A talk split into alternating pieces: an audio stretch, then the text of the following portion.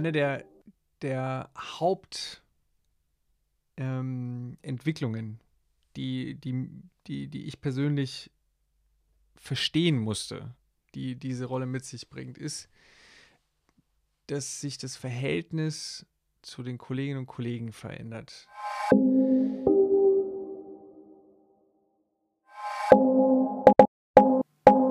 Willkommen zum Podcast Universität trifft Schule des Schulkonzeptteams der Universitätsschule Potsdam. Mein Name ist Sonja Zielke. Und ich bin Florian Siebert. Und gemeinsam mit vielen, vielen anderen arbeiten wir mit in diesem Schulkonzeptteam.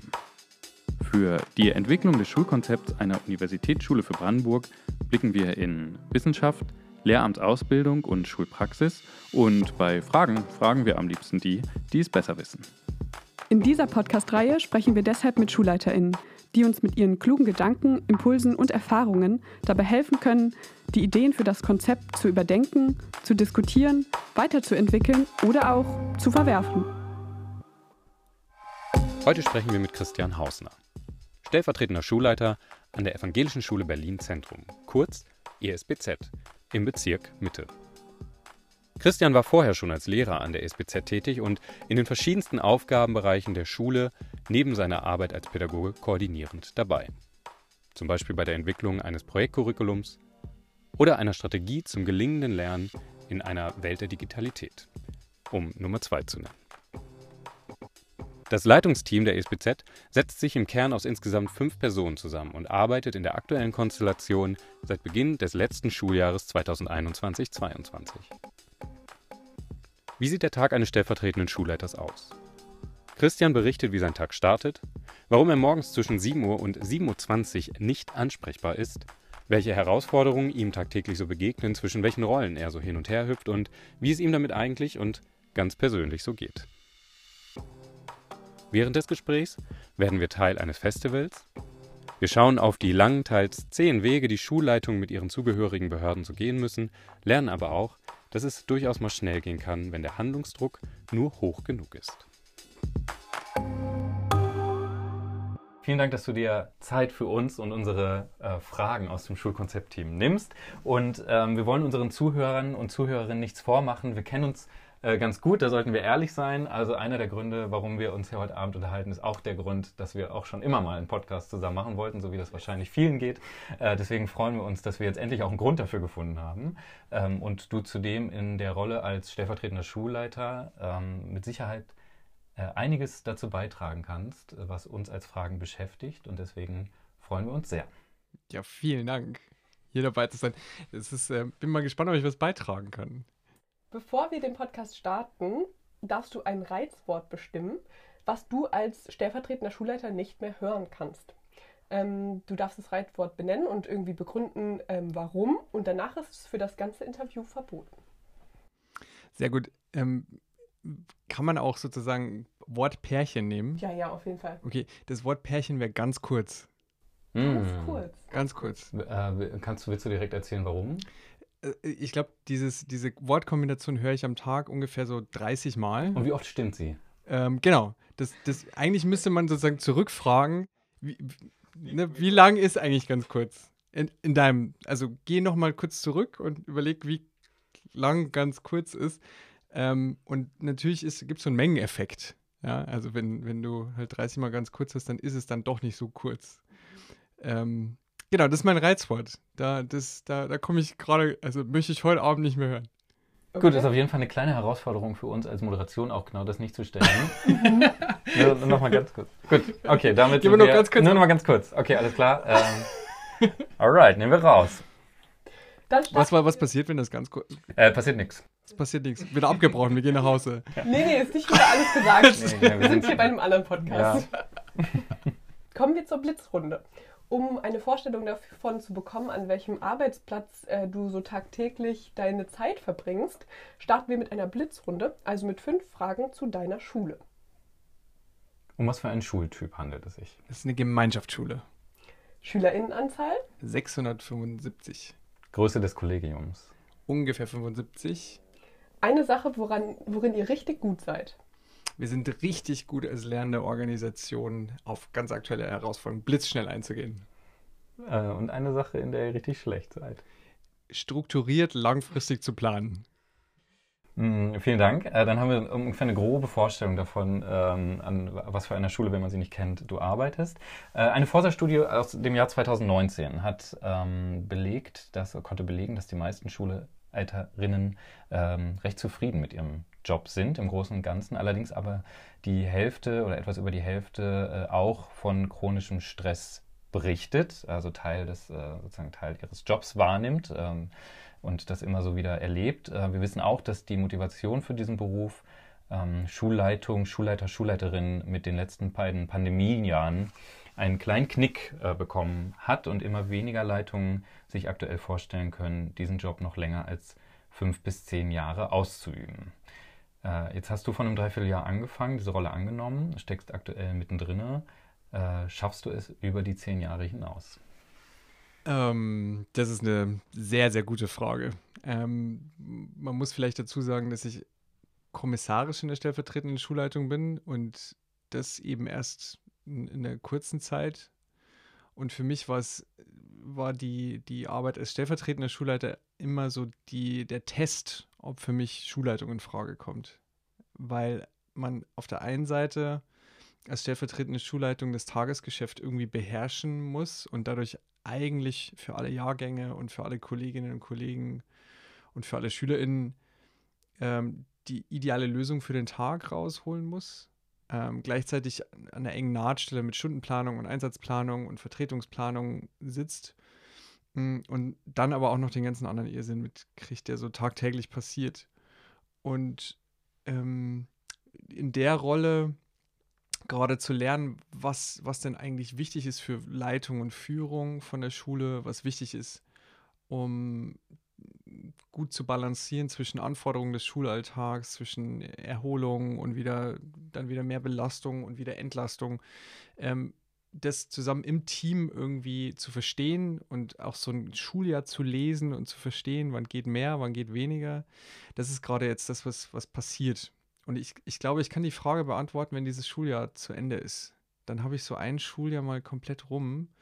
Und ich habe das Gefühl, dass jeder zwei, drei Monats Zeitraum eine ganz eigene Dynamik und ganz eigene Anforderungen an meinen Job, aber auch an den Job der Kolleginnen und Kollegen stellt. Und das finde ich ähm, interessant. Ich muss wirklich sagen, dass die, die zwei Pandemiejahre ähm, kräftezehrend waren auf verschiedenen Levels, weil ähm, sehr viele Aufgaben plötzlich auf Schulleitungen delegiert wurden, die per se eigentlich dann, obwohl ja eh schon genug zu tun ist, dann noch obendrauf kamen. Also Hygienebestimmungen und bis hin zur Kontaktnachverfolgung und ähm, ganz unterschiedlichen Dingen und dann gleichzeitig man ja immer mit Unsicherheit in, in der Schülerinschaft, mit Eltern, mit Kolleginnen, äh, mit meinem eigenen Kollegium aushalten musste und gucken musste, wie navigiert man jetzt so durch, dass alle gut arbeiten können.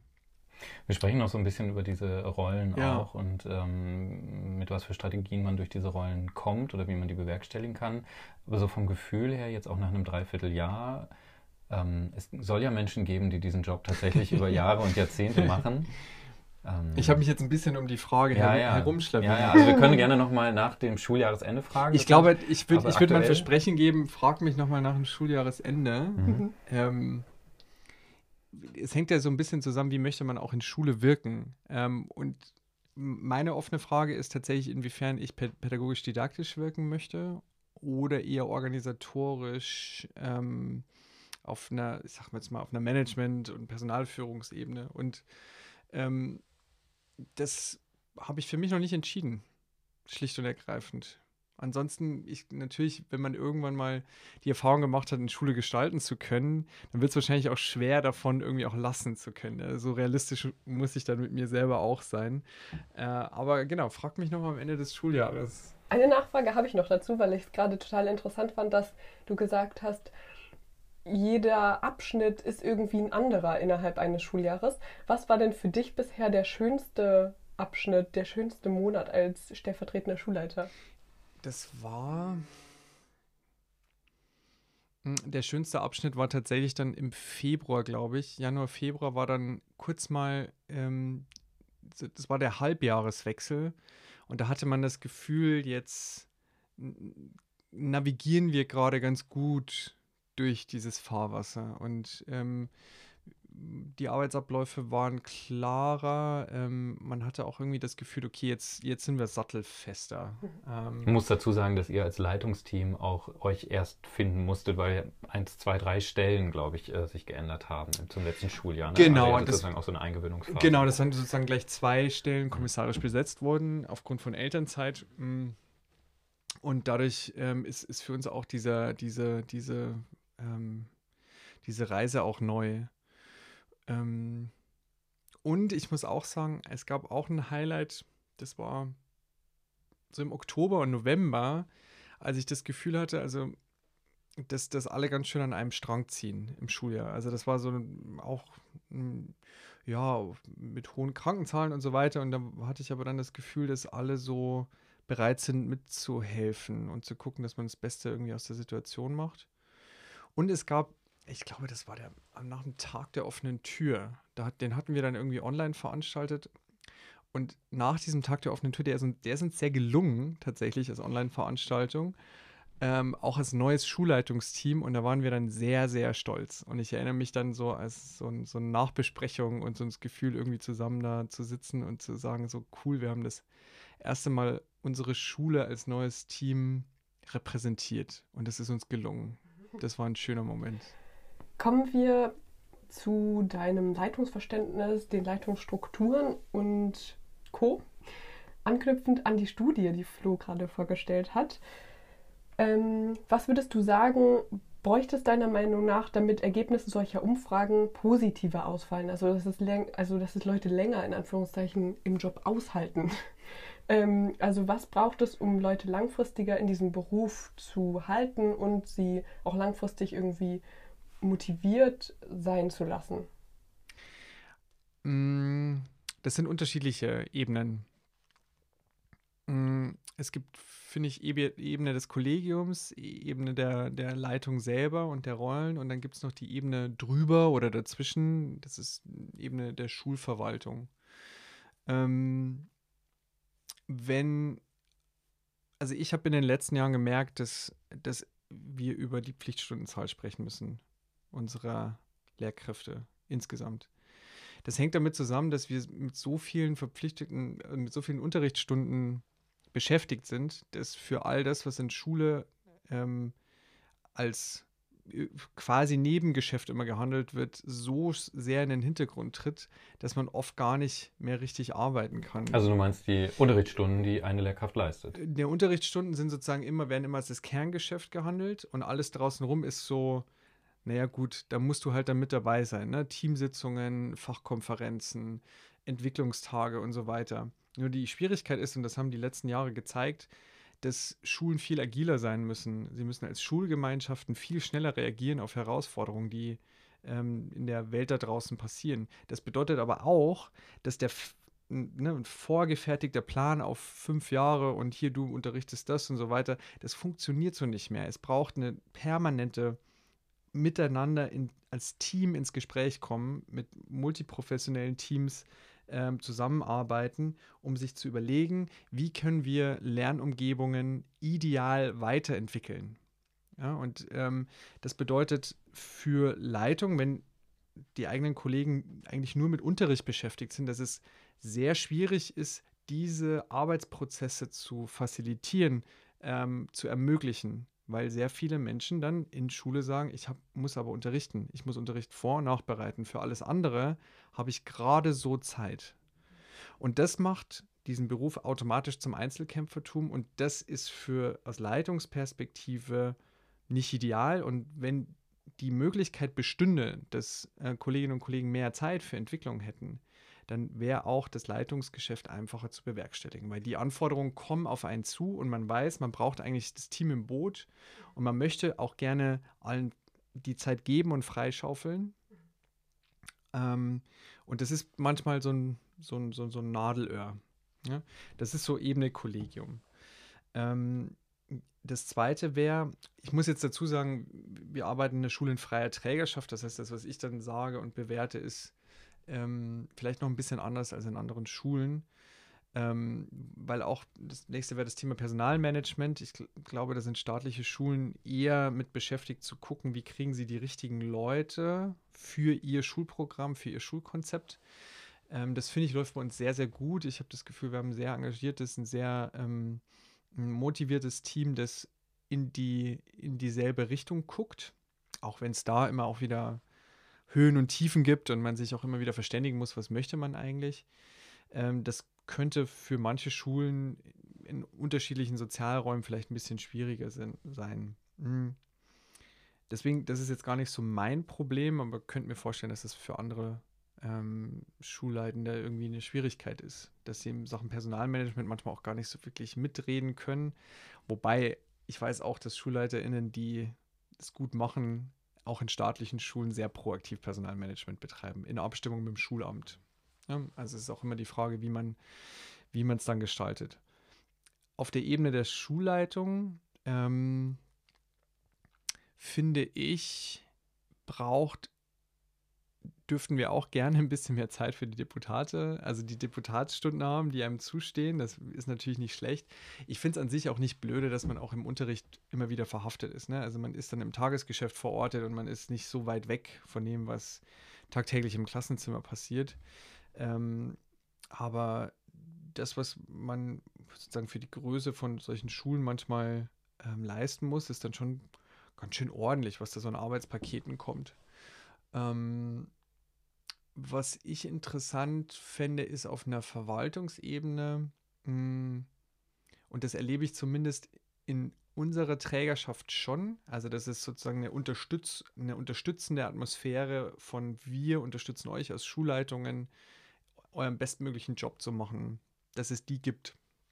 Nun haben wir aber, ähm, das hat der Digitalpakt gezeigt, unglaublich zähe bürokratische Strukturen, die, nachdem der politische Wille eigentlich beschlossen ist und auch die Gelder hypothetisch verteilt gewesen wären, dann noch ein ewig langer Prozess angestoßen wird und der hängt irgendwo zwischen Politik und Schulleitung fest und ist, finde ich, sehr, sehr unflexibel. Deswegen die geringe Zahl an abgerufenen Geldern aktuell. Genau, genau. Und das ist selbsterklärend. Insofern, wenn man einmal drinsteckt, weiß man, wieso es so zäh ist. Ähm, weil das, das reicht ähm, von, von Entwicklung des Medienentwicklungsplans, was ich jetzt gar nicht so wahnsinnig schwierig finde, aber für manche Schulen eben auch schon wiederum, ähm, aus unterschiedlichen Gründen, ähm, bis hin dann zur Beschaffung, bis hin zur Inbetriebnahme und dann bis was auch immer du möchtest, letztlich das im Klassenzimmer steht. Und der Weg ist wahnsinnig lang. Ähm, und da wird es sehr helfen, wenn man Verwaltungsstrukturen vereinfacht, ein bisschen verschlankt. Und ich merke es auch jetzt ganz stark im Förderprogramm, stark trotz Corona, ähm, dass das ein gewaltig bürokratischer Akt ist. Und ich manchmal den Eindruck habe, dass die Wirksamkeit von solchen Programmen falsch gemessen wird. Aber das ist jetzt nur mein persönlicher Eindruck. Also so die, man versucht dann vor allen Dingen externe Kräfte ranzu, schaffen und die zu bezahlen, anstatt dass man eigentlich den Kern von Schule stärkt, dass man mehr ErzieherInnen oder mehr SchulsozialarbeiterInnen äh, Stunden möglich macht ähm, oder dass man äh, Schulpsychologinnen einstellt oder dass man, ähm, weiß ich nicht, die Pflichtstundenzahl reduziert, damit mehr persönliche Betreuung auch außerhalb der Unterrichtszeiten möglich ist durch ähm, die KlassenlehrerInnen zum Beispiel. Das wird dann nicht gemacht sondern im Gegenteil, man ist dann als Leitung sogar angehalten, noch mehr Menschen von extern zu koordinieren, dazu noch Anträge zu stellen, Bürokratie im Hintergrund ähm, in Gang zu setzen. Das ist wie nochmal eine eigene kleine Schule irgendwie mhm. zu managen. Und birgt wahrscheinlich auch ein enormes Frustpotenzial oder es zumindest ist, eine also zusätzliche Anstrengung. Ja, ich finde es, es dauert auch wieder sehr lange. Ähm, und ja, es kommt dann schon was bei rum, aber es ist, fühlt sich wahnsinnig zäh an. So.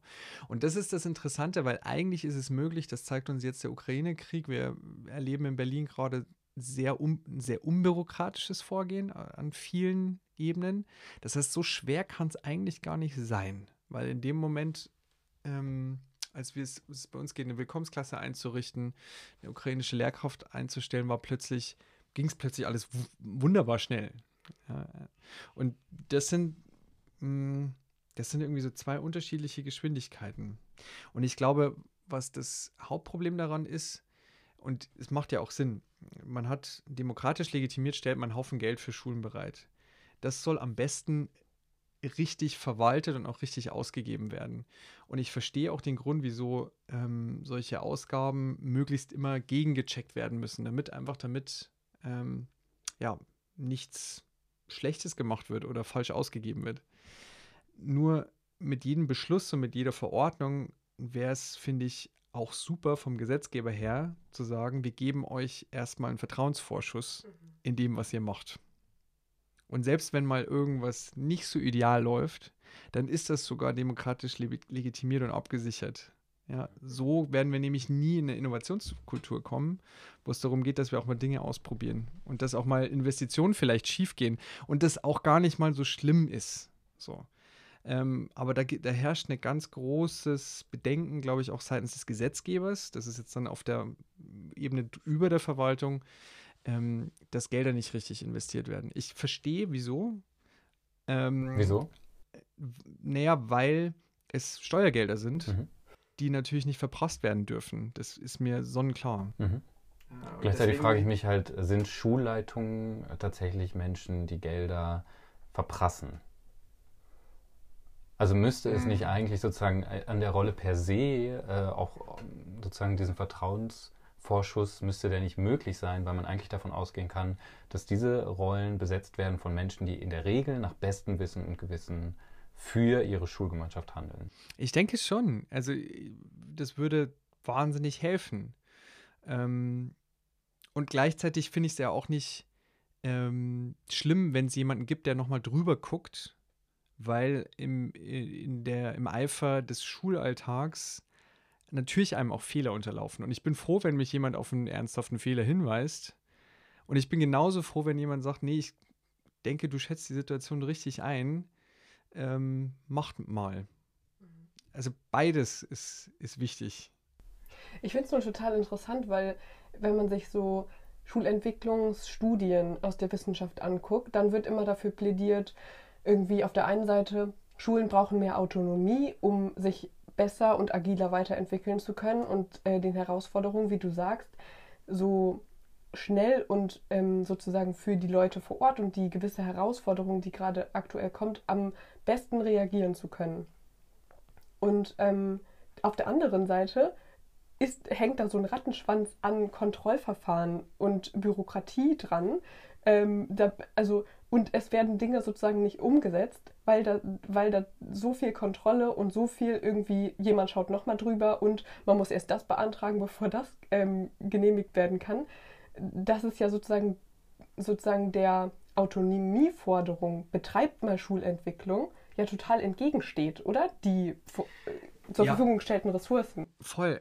Also absolut richtig, weil und dann könnte man sogar dem ähm, dem Fehler oder wie soll ich sagen, da könnte man sogar in die Falle laufen und diese Maßnahmen von selbstständiger Schule oder ähm, eigenverantwortlicher Schule als falsch interpretieren, weil die Wirkung nicht hoch genug ist. Mhm.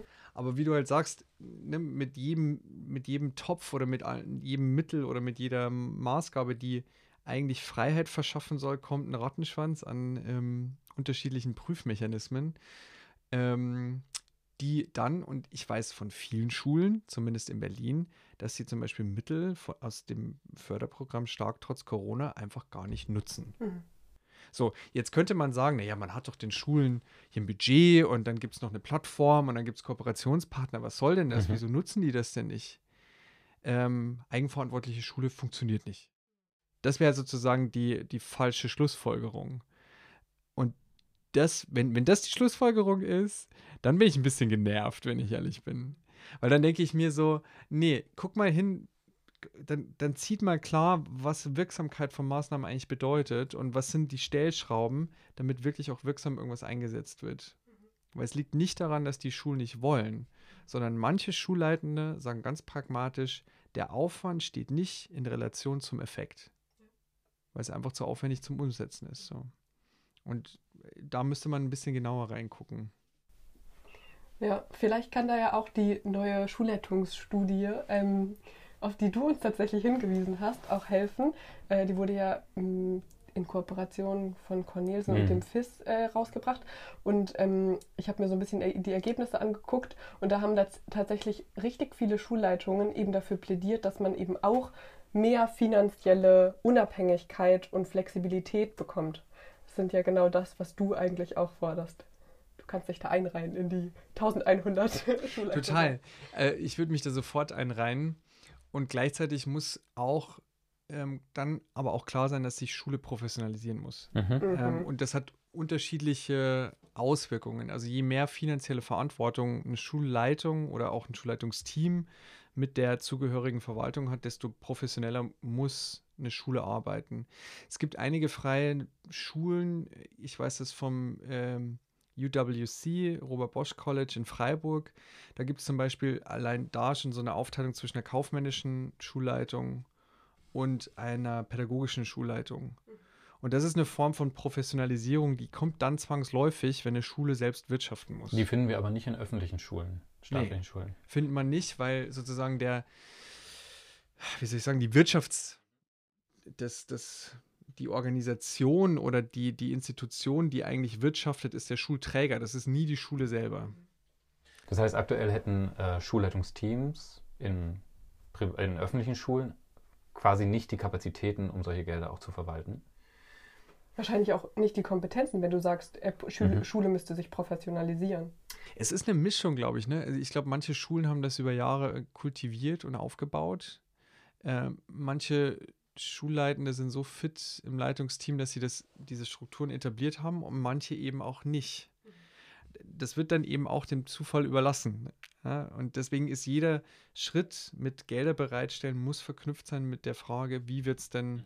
ähm, personell abgebildet. Mhm. Wer verwaltet dann was? Wer ist verantwortlich für was? Wer kümmert sich um die Verträge? Wer hält nach, äh, wenn Verträge abgeschlossen werden? Wer kümmert sich um ähm, Schwierigkeiten, wenn es mal nicht läuft? Äh, so. Ähm, aber auch im, im anderen Zug, wer ist denn berechtigt, denn neue Verträge abzuschließen für neue Projekte? Oder ähm, wer stößt dann, wer löst eigentlich was aus? Wie viel wird von Gremien mitbestimmt? wie viel handeln aber Schulleitende auch autonom? Wie viel ist Demokrat muss demokratisch legitimiert sein aus der Schulgemeinschaft und wie viel ähm, kann ein Schulleitungsteam auch in unternehmerischer Absicht selber entscheiden? Und ich glaube, die Form von Professionalisierung muss bei steigender Eigenständigkeit zunehmen. Das ist das eine. Und das zweite ist aber auch, dass wir irgendwie einen schlanken Mechanismus finden, damit die Qualität stimmt. Und Qualität stimmt immer auch dann, wenn es Vergleichswerte gibt mit anderen Schulen. Das heißt, ähm, wir müssen uns nochmal klar darüber werden, was führt dazu, dass wir in, in einem Bundesland oder in ganz Deutschland einheitliche Qualitätsstandards ha haben. Was, ist unser unsere, was sind unsere Basics? Wo wollen wir hin? Was sollen unsere Schülerinnen und Schüler können, wenn sie aus Schule gehen, egal aus welchem Level? Ähm, was ist on top und ist vielleicht schulprofilspezifisch ein bisschen anders?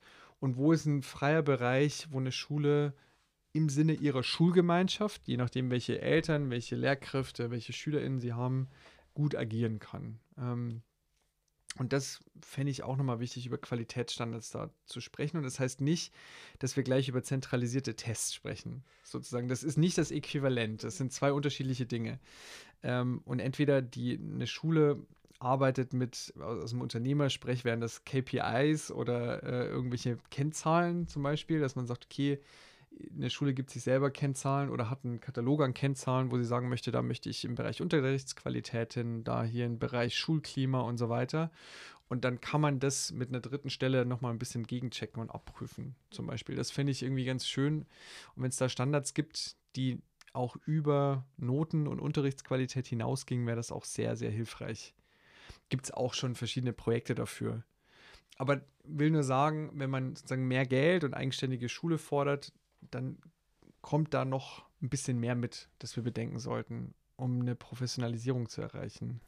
Danke, schon ganz viel ähm, Wünsche für die Zukunft formuliert. Ja, das ist schon mal sehr gut. Das ist jetzt so ein bisschen Wunschkonzert. Ne? Wir gucken noch mal auf dein ähm, aktuelles Schulleitungsteam und ähm, die Stellen, die dort so vorhanden sind. Du hast, also Florian hat ja schon eingangs erwähnt, du ähm, arbeitest an der Evangelischen Schule Berlin Zentrum, kurz ESBZ. Da seid ihr schon ähm, relativ gut aufgestellt, hast du auch schon gesagt, und ihr arbeitet schon relativ lange in einem ähm, Leitungsteam zusammen. Was tut denn die ESBZ dafür, ähm, beziehungsweise auch konkreter gefragt, welche Rollen und Funktionen äh, gibt es, damit äh, ja, dieses Leitungsteam überhaupt funktioniert? Mm, also grundsätzlich ist es so, dass wir ähm, fünf Menschen in der Kernleitung sind. Es gibt eine Schulleitung, es gibt eine stellvertretende Schulleitung, es gibt ähm, eine Oberstufenleitung, eine Verbindungsstufenleitung, das ist ein Spezifikum, ist eine Mischung aus Mittel- und, und Oberstufenleitung und es gibt eine Mittelstufenleitung.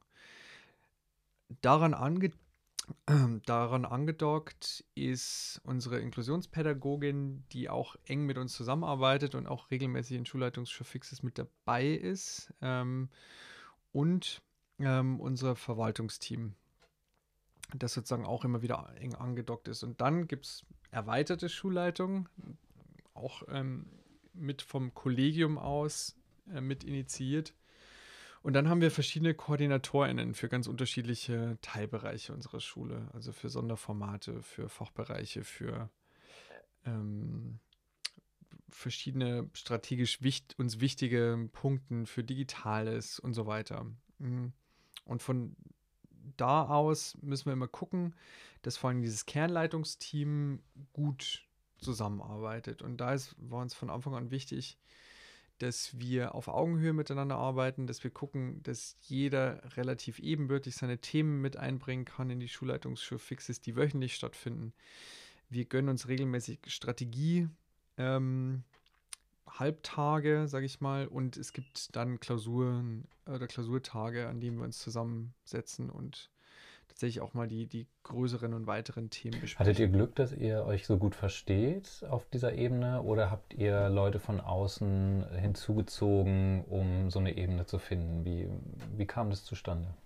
Ich hatte den Eindruck, dass es ein Stück weit aus, mm, mm, ich glaube, ein Stück weit aus also wir wussten von Anfang an, wir müssen gut zusammenarbeiten, damit wir hier gut durch dieses Jahr kommen. Schicksalsgemeinschaft. So, so ein bisschen, genau, Schicksalsgemeinschaft. So, weil, ja. weil, weil äh, tatsächlich ähm, als zwei Personen aus der Leitung rausgingen, die einfach sehr viel Erfahrung mitbringen für die Mittelstufe und für die Gesamtschule, also für die gesamte Schule, wussten wir, oui, ähm, jetzt müssen wir echt eng zusammenrücken und wir brauchen jetzt einander. So, also das, das war schon mal klar. So, ähm, das Zweite ist, dass wir unterschiedliche Stärken mit einbringen als Schulleitungsteam. Es sind unterschiedliche Charaktere und jeder von uns bringt andere Stärken mit und auch andere Schwächen, wie das immer so ist.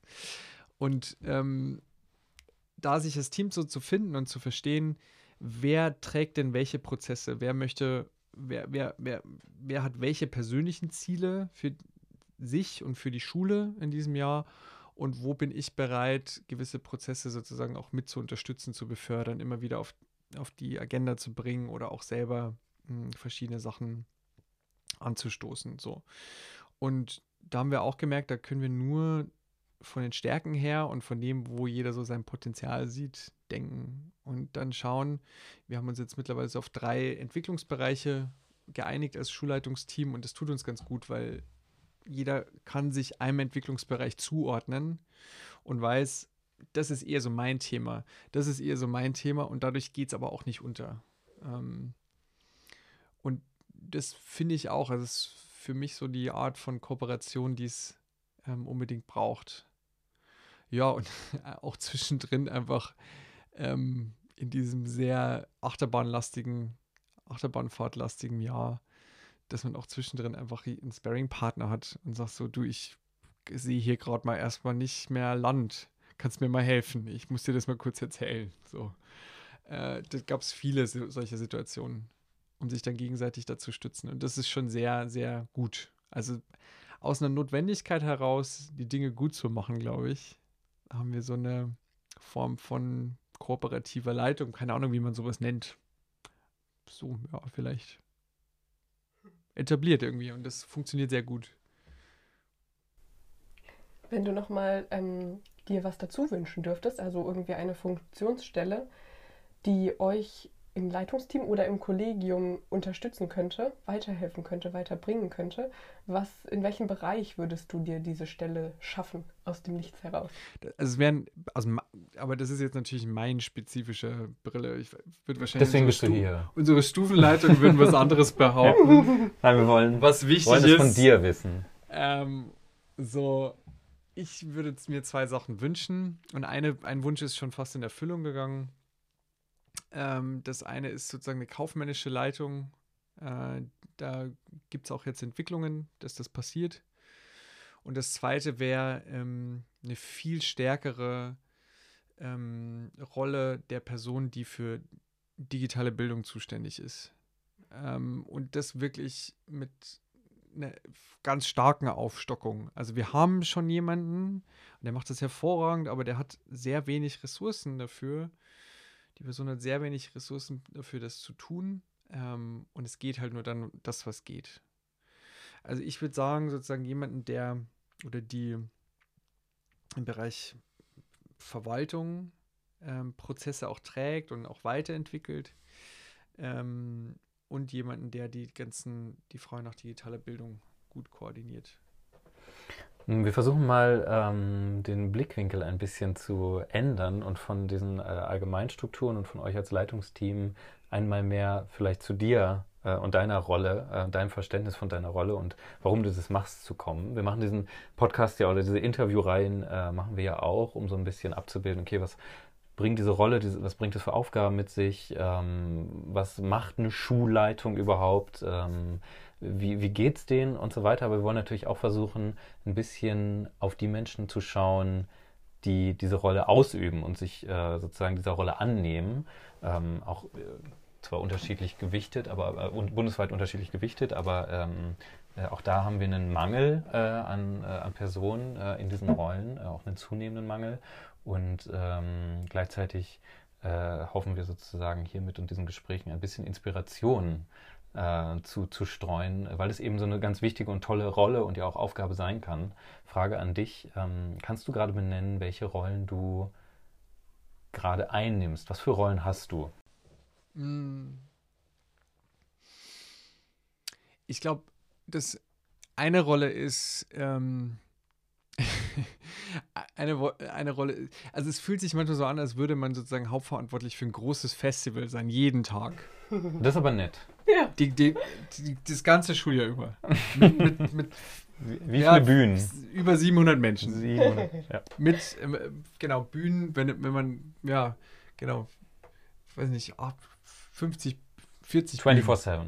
24-7, 40 Bühnen. Ja. Ähm, möglichst abwechslungsreiches Programm, unterschiedlichste Musikstile. Äh, und alle happy machen damit. Ja. Und sozusagen mit. mit ohne Alkohol. Ohne, ohne Alkohol. ähm, ja. Und äh, im, sozusagen im Veranstaltungs- und Eventmanagement-Bereich weiß man das ja auch, sozusagen mit allen Problemen des Veranstaltungs-Eventmanagements, sozusagen mit allem, was schief geht, tagtäglich, zu jedem Zeitpunkt. Ähm, das ist das eine. Ich glaube, das ist so eine Rolle. So fühlt sich das manchmal an. Und das ist manchmal Logistik, das ist manchmal irgendwie Räume zuweisen, das ist Sonderpläne schreiben, das ist Leuten sagen, du bist jetzt da und dann gehst jetzt du dahin und dann gehst du dahin und machst du das und so. Ähm, das ist zum einen. Die, die andere ist, für ganz bestimmte Themen ist es auch so, ähm, Treiber für ein gewisses Thema zu sein und zu sagen, ähm, das ist jetzt irgendwie nicht so, was wäre denn da ein gutes Äquivalent? Im Grunde so ein bisschen Projektentwickler, ähm, um dann einfach in verschiedenen Bereichen weiterzukommen. Also bei mir ist es das Digitale ähm, ganz viel, ähm, wo es darum geht, wie können wir eine gute Infrastruktur schaffen und wie können wir die ständig weiterentwickeln und diesen Medienentwicklungsplan auch konst konstant umsetzen. Das ist das. Und da vernetzt man vor allen Dingen und macht Politik. So, das sind so die zwei Sachen. Politik im Sinne von, man bringt irgendwie Schulträger und Eltern und Lehrkräfte und alle möglichen Leute zusammen an den Tisch und sagt, hier guck mal, das ist unser Leitbild, in die Richtung wollen wir.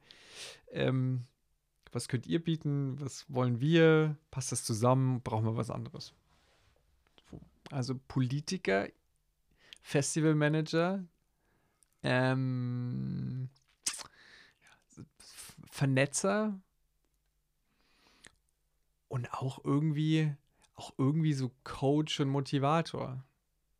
Also mhm. so, also wirklich auch eine Fürs gute, Kollegium. Fürs Kollegium, mhm. ja, eine gute, fürs Kollegium vor allen Dingen, mhm. ja.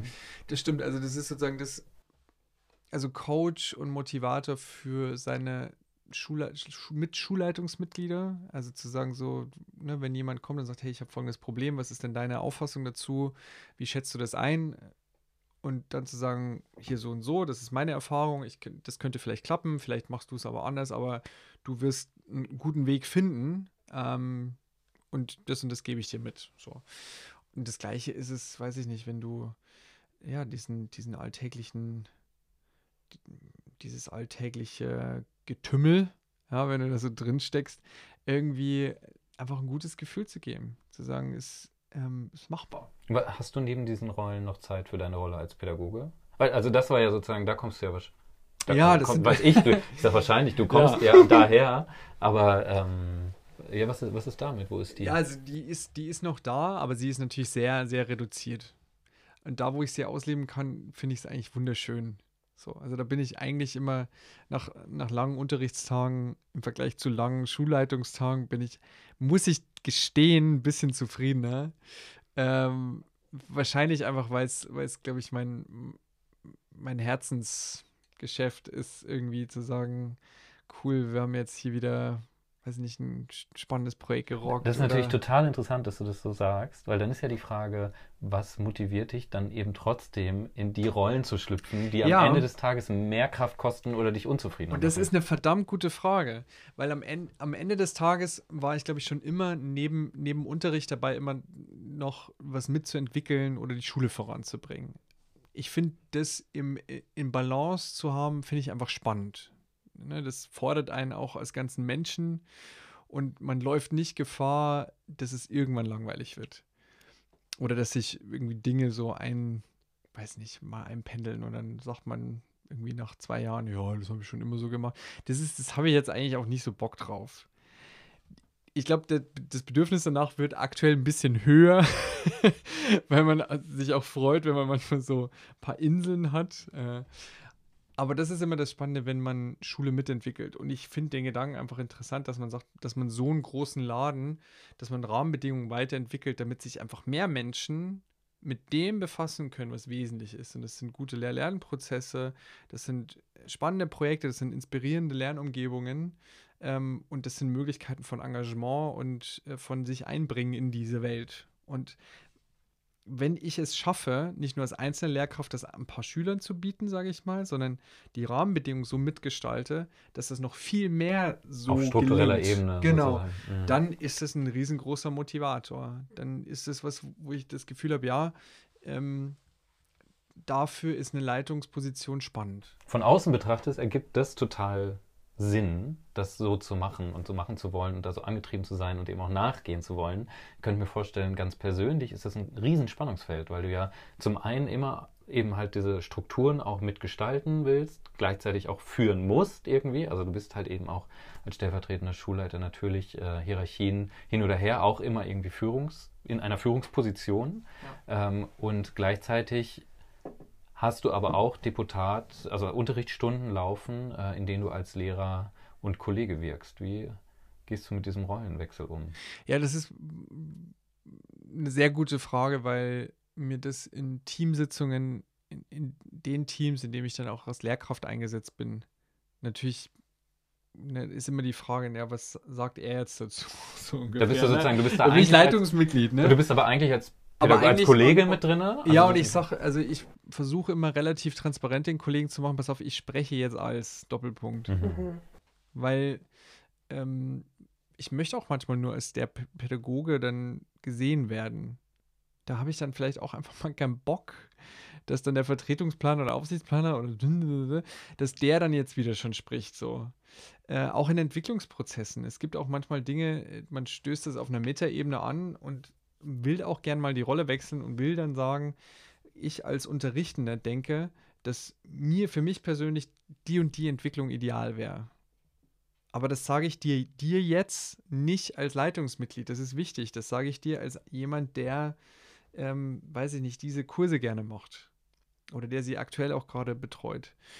Und ob das so angenommen wird, ich weiß es nicht. Ich, mir tut es immer ganz gut, das sozusagen im Vorfeld immer anzukündigen. So das, was ich jetzt sage, betrifft ne, ich spreche zu euch jetzt gerade als Kurslehrer oder als Lernbürolehrer. Das klingt in der Theorie total klar und nachvollziehbar und so, dass ich mir denke, ja klar, wenn er das so sagt, dann ähm, kann ich das einordnen als sein Gegenüber, dem jetzt zuzuhören ja. und das so anzunehmen und eben versuchen, diese Führungsrolle mal wegzudenken.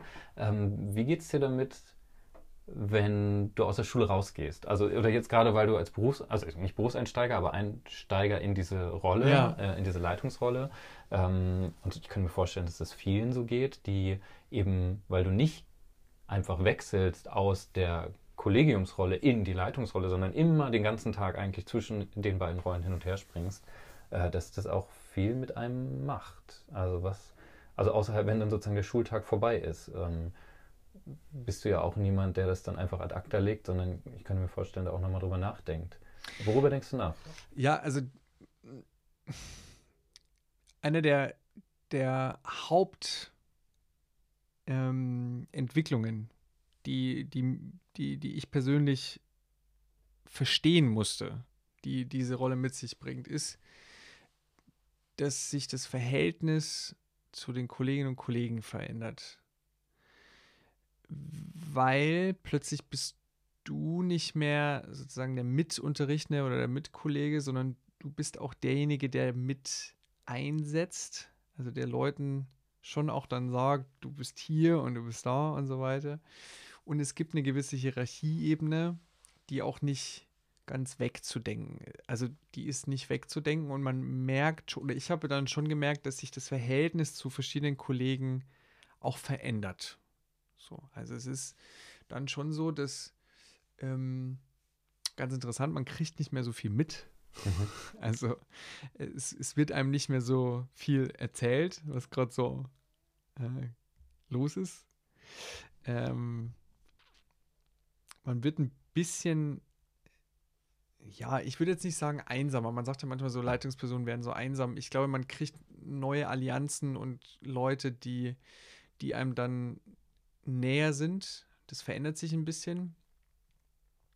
Und kriegt auch andere, ich weiß nicht, wie es euch da geht, aber man hat ja in jeder Organisation auch so MentorInnen, sage ich mal, denen man sich dann anvertraut. Das sind nie, ist nie ausgesprochen oder so. Das ist einfach so ein, man wählt einfach selber so seine Leute, denen man dann so folgt. Und die verändern, also die Wechsel, die, die habe ich auch gewechselt. So, weil plötzlich die Anforderungen an meinem Job anders sind. So, damit ist sozusagen mein Habitus und wie ich auf das Kollegium blicke auch schon mal anders. Dann gibt es natürlich auch mehr, mehr und andere Konfliktsituationen. Ähm, wenn einfach mal Dinge nicht so gut lauf, laufen, aber ich bin dafür verantwortlich, dass es gut läuft und jemand anderes macht es nicht so, wie es sein sollte.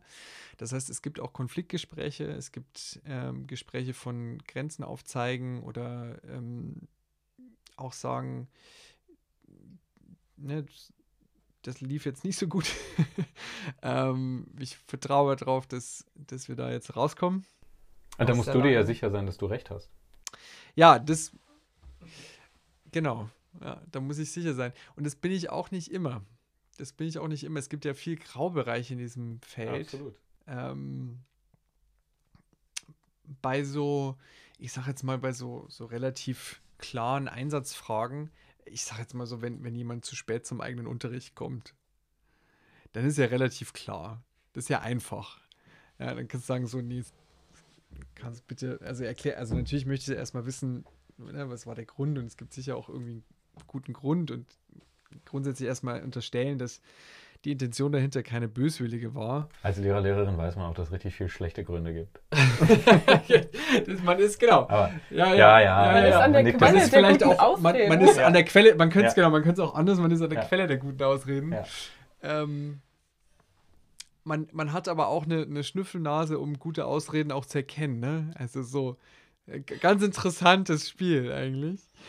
Ähm, Schwieriger wird es dann, wenn, wenn, wenn schwierige pädagogische Entscheidungen anstehen. Das muss ich sagen, das ist so ein bisschen für mich gerade so die Herausforderung, wenn es einfach Vorfälle mit SchülerInnen gibt und man dann in der Position ist, dass man beraten soll oder auch entscheiden soll, wie es jetzt weitergeht. Und dadurch, dass es so ein Graubereich ist, habe ich das Gefühl, klar gibt es ähm, Ordnungsmaßnahmen und Kataloge und, also, und Erziehungsmaßnahmen, die, die, die, in der Organisation gewachsen sind und die vielleicht auch mehr oder weniger wirksam waren. Ähm, aber manchmal hauen auch Dinge nicht hin. Und dann ist so die Frage, wie, wie entscheidet man jetzt? Wie gestaltet man jetzt da die Zukunft von so einem Schüler mit oder einer Schülerin? Äh, vielleicht hat das irgendwie Auswirkungen, die dann doch weitreichender sind. Ja, und das verändert sich auch, dass diese, man kriegt potenziell auch eher die, die Bandbreite von richtig schlecht laufenden Fällen. Ja, und dass man auch ständig dann mit solchen eher so schwereren Fällen zu tun hat, das war vorher nicht der Fall. Zu dem Zeitdruck, in dem man. Zeitdruck kommt genau. dazu, ja. genau. Ähm, hohe, lange Arbeitstage. Ja. Ähm, selber auch manchmal so das Gefühl zu haben, so jetzt, jetzt bin ich am Ende der Belastungsgrenze oder ich, ich kann auch nichts mehr aufnehmen. Ich kann auch nicht mehr zuhören, sondern ich brauche jetzt erstmal auch Pause. Ähm, ja, und das, das hat dann wiederum auch mit Selbstmanagement zu tun. Also es war jetzt die letzten Monate, ist ganz, ganz erheblich so bei mir persönlich so das Ding, wie kriege ich das überhaupt alles balanciert? Also wie, wie komme ich auch am Montag gut wieder in die Woche, ohne dass ich den Ballast aus der letzten Woche vielleicht mitnehme. Und wie kannst du am Freitag auch dann gut wieder einschlafen? Oder Nacht. so, ja, ja, genau. Das ja. Gute ist mit dem Schlafen, ist, ja. ist, ist ganz okay. So. Ähm, das ist gut. Und Wochenende Wochenende sein lassen? Das ist unrealistisch. Ja. ja. das ist insofern unrealistisch. Also ich habe jetzt gelernt, dass, die, dass der Samstag ein guter freier Tag ist und der Sonntag ist eigentlich ein Arbeitstag. Mhm. So, der, geht gar nicht anders, gerade nicht in den Hochzeiten. Weil eigentlich dann ja am Sonntag schon wieder die Planung für die nächste Woche beginnt. Hm. Mit Vertretungsplanung und wer fällt aus quasi, und wer hat Corona Chance, und bla. Ja, und es gibt keine Chance, das am Freitag so vorzubereiten, dass man am Montag starten könnte und alles wäre da, weil man es nee. am Freitag gut vorbereitet Genau, hat. weil die Krankmeldungen kommen am Sonntag. Genau, ja. Oder am Montagmorgen. Oder am Montagmorgen, ja. ja. Genau, also es ist sozusagen Nee, das geht nicht alles. Und irgendwann muss ich auch korrigieren, das kommt ja auch noch dazu. Das schaffe ich definitiv ja, nicht in der Schule. Das stimmt. Mhm. Das, das funktioniert überhaupt nicht mehr. Das, das war damals schon schwierig, einfach nur als Lehrkraft ja. irgendwie in der Schule irgendwas wegzukorrigieren, weil man eh meistens jetzt nicht den besten Arbeitsplatz hat. Ähm, oder eh ständig Laufgeschäft ist irgendwie.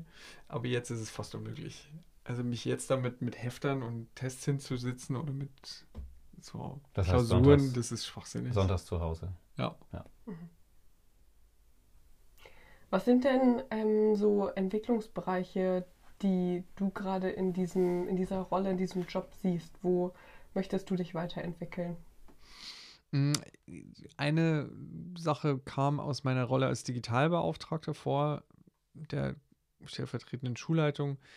Wir haben uns ein Leitbild gegeben als Schule ähm, und dieses Leitbild ist klar. Es ist auch klar, welche Komponenten aus diesem Leitbild erwachsen und was wir alles haben möchten als Software- und Hardware-Umgebung, aber es ist noch nicht umgesetzt.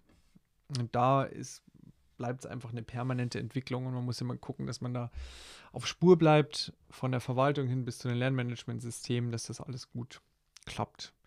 Das ist so ein Bereich, hm, der für, mich war, also ein persönliches Entwicklungsziel ist einfach die, die Frage nach guter Führung und auch ähm, gute Teamstrukturen. Also was, was braucht es eigentlich, damit wir alle gut zusammenarbeiten? Weil, und die Mischung aus einem Themenschwerpunkt plus irgendwie guten Teamstrukturen, das ist wichtig. Im ersten halben Jahr war es eigentlich auch nur die Vertretungsplanung gut hinzukriegen.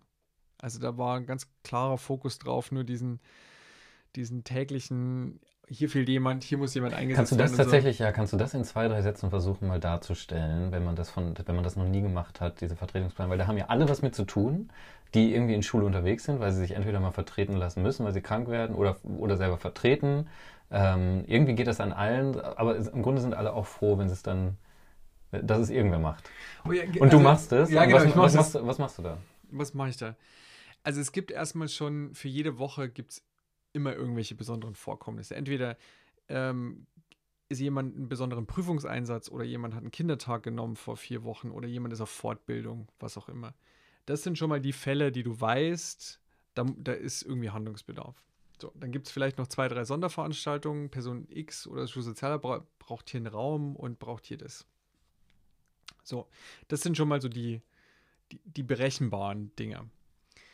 Dann gibt es die, ähm, gerade jetzt auch in Corona, ne, die Fälle, die natürlich dann irgendwie sieben Tage oder vielleicht auch länger krankgeschrieben sind, wo du einfach weißt, okay, da fällt jetzt jemand auch länger aus.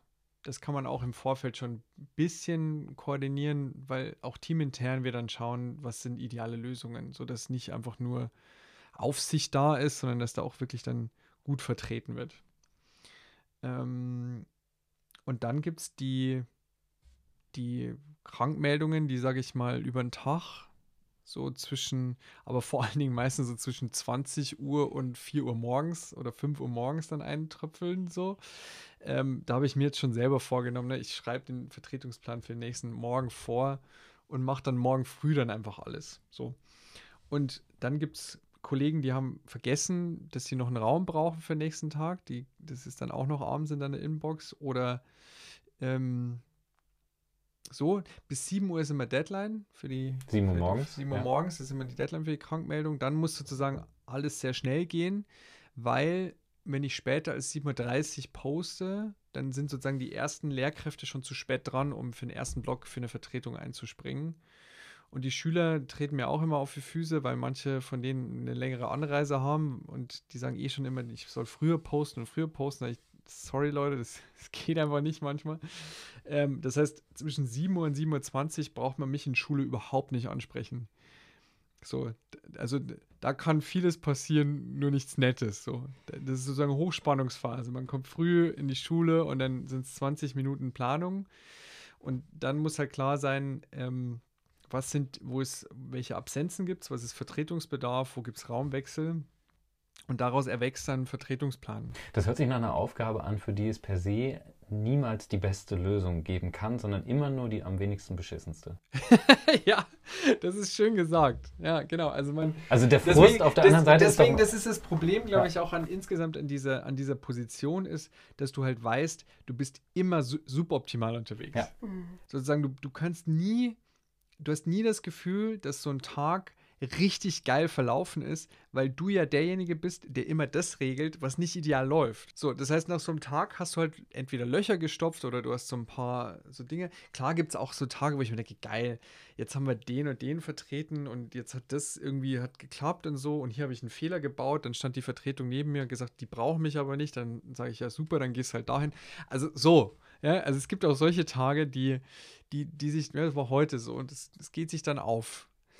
Dann gibt es aber noch, genau, das habe ich noch gar nicht gesagt, 7 Uhr, dann 7.20 Uhr wird der Plan gepostet. Dann kommen die ersten Rückläufer. Irgendwelche Gründe.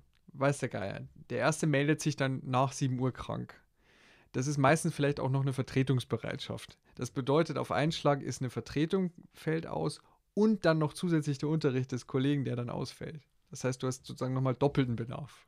So, jetzt ist aber schon so spät, dass wenn du Pech hast, kriegst du keinen mehr für den ersten und für die ersten Unterrichtsstunden und so.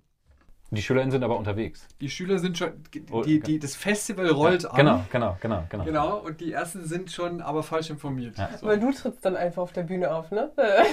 Also gibt es auch Momente, wo du dann sagst, Mann, ja, dann mache ich das halt einfach. Ich habe, ich habe, ja, ja, definitiv. Also ich habe, ich glaube, ich habe richtig viel schon vertreten. Oh Mann. Ich habe auch schon ich hab Versammlungen angeleitet und so. Ich habe, ich habe schon alle Kurse mal vertreten, glaube ich. Ähm, aus Angst davor, dass es sonst einfach niemand macht. Also, dass ja, weil keiner da ist. Ne? Ja, genau. Also im äußersten Notfall schmeißt man sich selber. Also nicht nur aus Angst davor, sondern weil du weißt, es ist niemand da. Genau, es, kommt, es ist ja. dann keiner da. Ja. Ähm, genau, dann hat man noch die verspäteten Krankmeldungen. So, und dann gibt es noch so, so ein paar Fälle wie Corona war halt auch ein krasser Fall. Die äh, Kita ist zu. Ich kann nicht zum Unterricht kommen. Diese Meldungen kommen dann eher so um 8 Uhr. So, dann ist schon, dann kommen schon die ersten Schüler. Dann wird es schon ein bisschen eng. Mhm. 8.30 also Uhr startet ihr, muss man sagen. Ja, genau, 8.30 Uhr startet man. Ja. Ähm, und dann gibt es noch ja, Tagesabmeldungen oder einfach Dinge, die da nicht klappen. Und dann gibt es vielleicht auch Fehler im Stundenplan. Sowas kann auch sein. Ganz nervig, Fehler im Stundenplan, die, die aber dann nicht ausgetauscht wurden und sich dann immer wiederholen und man wundert sich, dass jede Woche das immer, immer, wieder passiert. Immer wieder dieselben beiden Kollegen vor demselben Raum stehen. Und alle sagen immer ja, wieder, ja. boah, jetzt ja. ändert Also so, das kann auch passieren. Äh, das sind so die nervigsten Fälle. Die, da habe ich jetzt mittlerweile schon gelernt, das ist sozusagen dringendster Handlungsbedarf, weil das, das, das treibt dich in den Wahnsinn. Also wenn du irgendeinen Stundenplanfehler drinnen hast, der muss sofort behandelt werden. Vor jeder Krankmeldung, weil das hältst du nicht länger als drei, vier Wochen aus, dann wirst du wahnsinnig. Ja. Ja, aber das ist sowas, genau. Aufsichten muss man dann auch noch ein bisschen schauen, dass immer genug Leute dann auf Gängen und Fluren und Schulhöfen stehen. So. Genau. Und dann sind dann Leute auf Exkursion und ja, jetzt nächste, diese jetzt sind haben wir Prüfungswoche. Also jetzt, jetzt haben wir Prüfungswoche. Da ist es so, ja. in der Prüfungswoche sind für die fünfte Prüfungskomponente im Abitur ganz viele Vertretungsbereitschaften sitzen in Prüfungen. Jetzt habe ich morgen die Situation, dass ich in den ersten zwei Stunden, in den letzten beiden Stunden eigentlich Vertretungsbedarf habe, aber die sitzen in Prüfungen. Und jetzt weiß ich eigentlich nicht so wirklich, wie man damit umgeht. Genau, also so.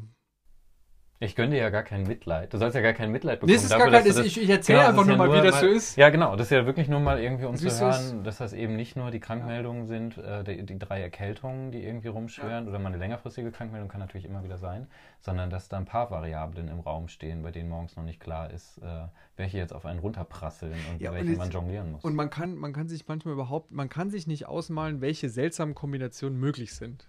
Also wirklich schon absurd. Man muss es auch irgendwann mit Humor nehmen, tatsächlich. Also das manch, manches läuft dann so blöd, dass Ich glaube, das ist einer Hä? der besten Tipps. Das kann nicht sein. Was, ja. Das ist einer der besten. Man muss es so mal. Ich habe mit unserer Sekretärin ähm, haben wir sozusagen das Thema Selbstmanagement und Humor und sehr gut, sehr gut auf dem Schirm.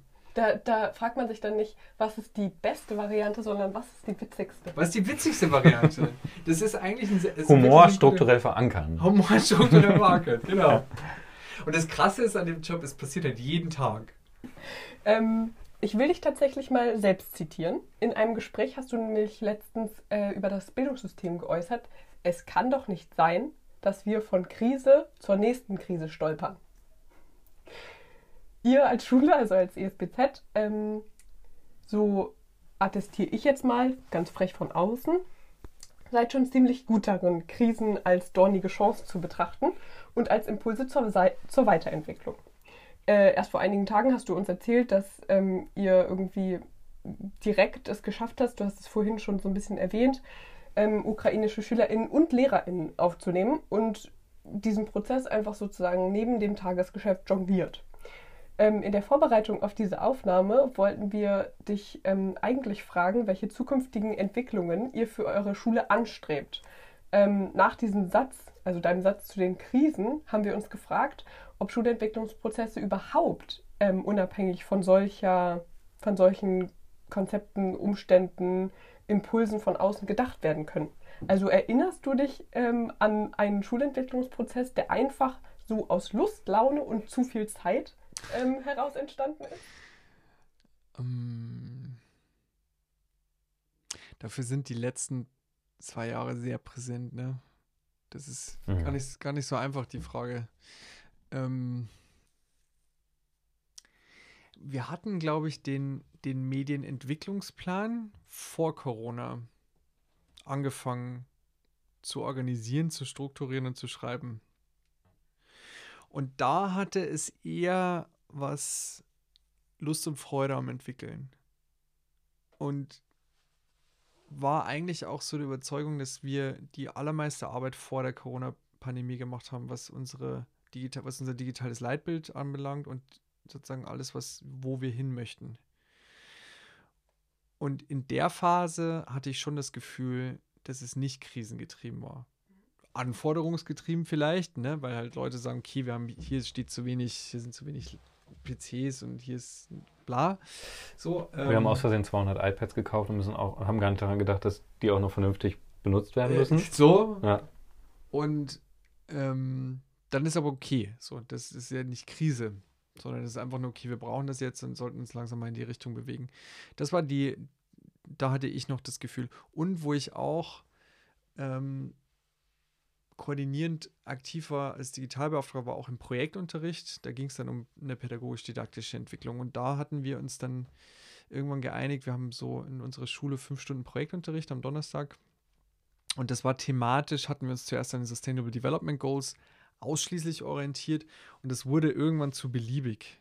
Ähm, und dann hatten wir gesagt, wir, wir nehmen sechs Themen, sechs Oberthemen und packen dann Kompetenzbereiche dazu.